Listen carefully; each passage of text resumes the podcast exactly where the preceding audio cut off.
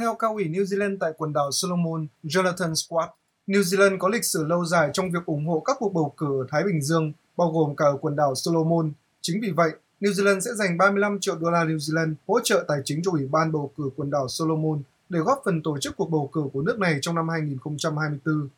Ngoài ra, New Zealand sẽ cung cấp nguồn tài trợ bổ sung khác lên tới 15 triệu đô la New Zealand để chi trả cho các hỗ trợ kỹ thuật từ Ủy ban bầu cử New Zealand dành cho quần đảo Solomon.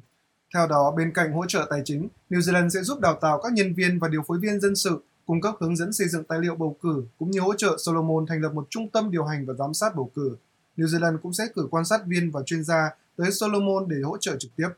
Trong bối cảnh quần đảo Solomon đang ngày càng trở thành một trọng tâm cạnh tranh ảnh hưởng tại khu vực Nam Thái Bình Dương, đặc biệt là sau khi nước này thông báo đã ký kết một thỏa thuận an ninh với Trung Quốc vào tháng 4 năm 2022, Solomon đã thu hút được sự quan tâm của nhiều quốc gia khu vực và trên thế giới, trong đó có New Zealand. Không chỉ New Zealand, một số quốc gia như Mỹ, Australia và Trung Quốc đều đã tuyên bố sẽ cung cấp các hỗ trợ cả về tài chính và an ninh cho Solomon nhằm đảm bảo cuộc bầu cử này được diễn ra thuận lợi và phòng ngừa các khả năng bạo loạn, đảo chính vốn đã từng nhiều lần diễn ra trong lịch sử chính trị Solomon.